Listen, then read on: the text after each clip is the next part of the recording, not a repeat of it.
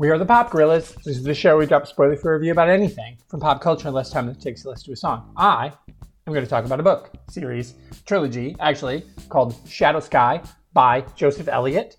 It takes place in an alternate version of Scotland, and it is there's magic and there's reality mashed together because I'm shocker. Spoiler alert: the English and the Scottish don't like each other very much, and um, there's the main character is called Agatha, and she is a 16 year old girl with Down syndrome who also can speak to animals, and she is lovely. She's one of my favorite works characters from fiction in the in the past 20 years probably. She is so amazing. She's up there like with charm and delight, like with Stargirl Caraway. She's that amazing.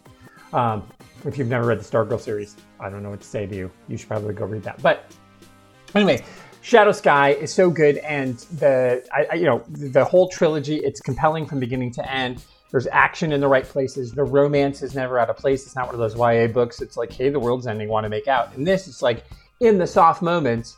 Sure, there's some characters who do a little making out, uh, but and again, don't want to give too much away there. But there's definitely some making out that, that goes on, not with Agatha, but with some other characters. And uh, so be on the lookout for that in the second book and the third book. But it's like in the heat of the action, there's not like, hey, the world's about to end. We're the two people who are about to save the world. We should probably make out. No, you don't have time. Go save the world. And so they just go save the world. But what I can't recommend enough is that you go read the audio, listen to the audio version of this, because Fiona Hardingham is the queen. Fiona Hardingham.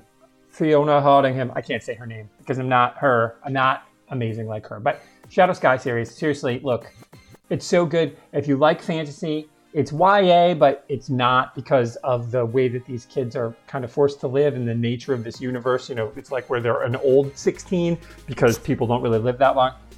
That kind of thing where, you know, 16 is middle aged, as it were. It's really good. Uh, I would say you could give it to, there's some pretty gruesome sections in there, but I would say you could give it from anywhere from 12 to adult. Would, would love this series. So Joseph Elliott's The Good Hawk.